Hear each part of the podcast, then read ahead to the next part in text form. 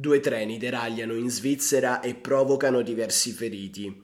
Lo riporta la radio-televisione svizzera di lingua italiana citando la polizia.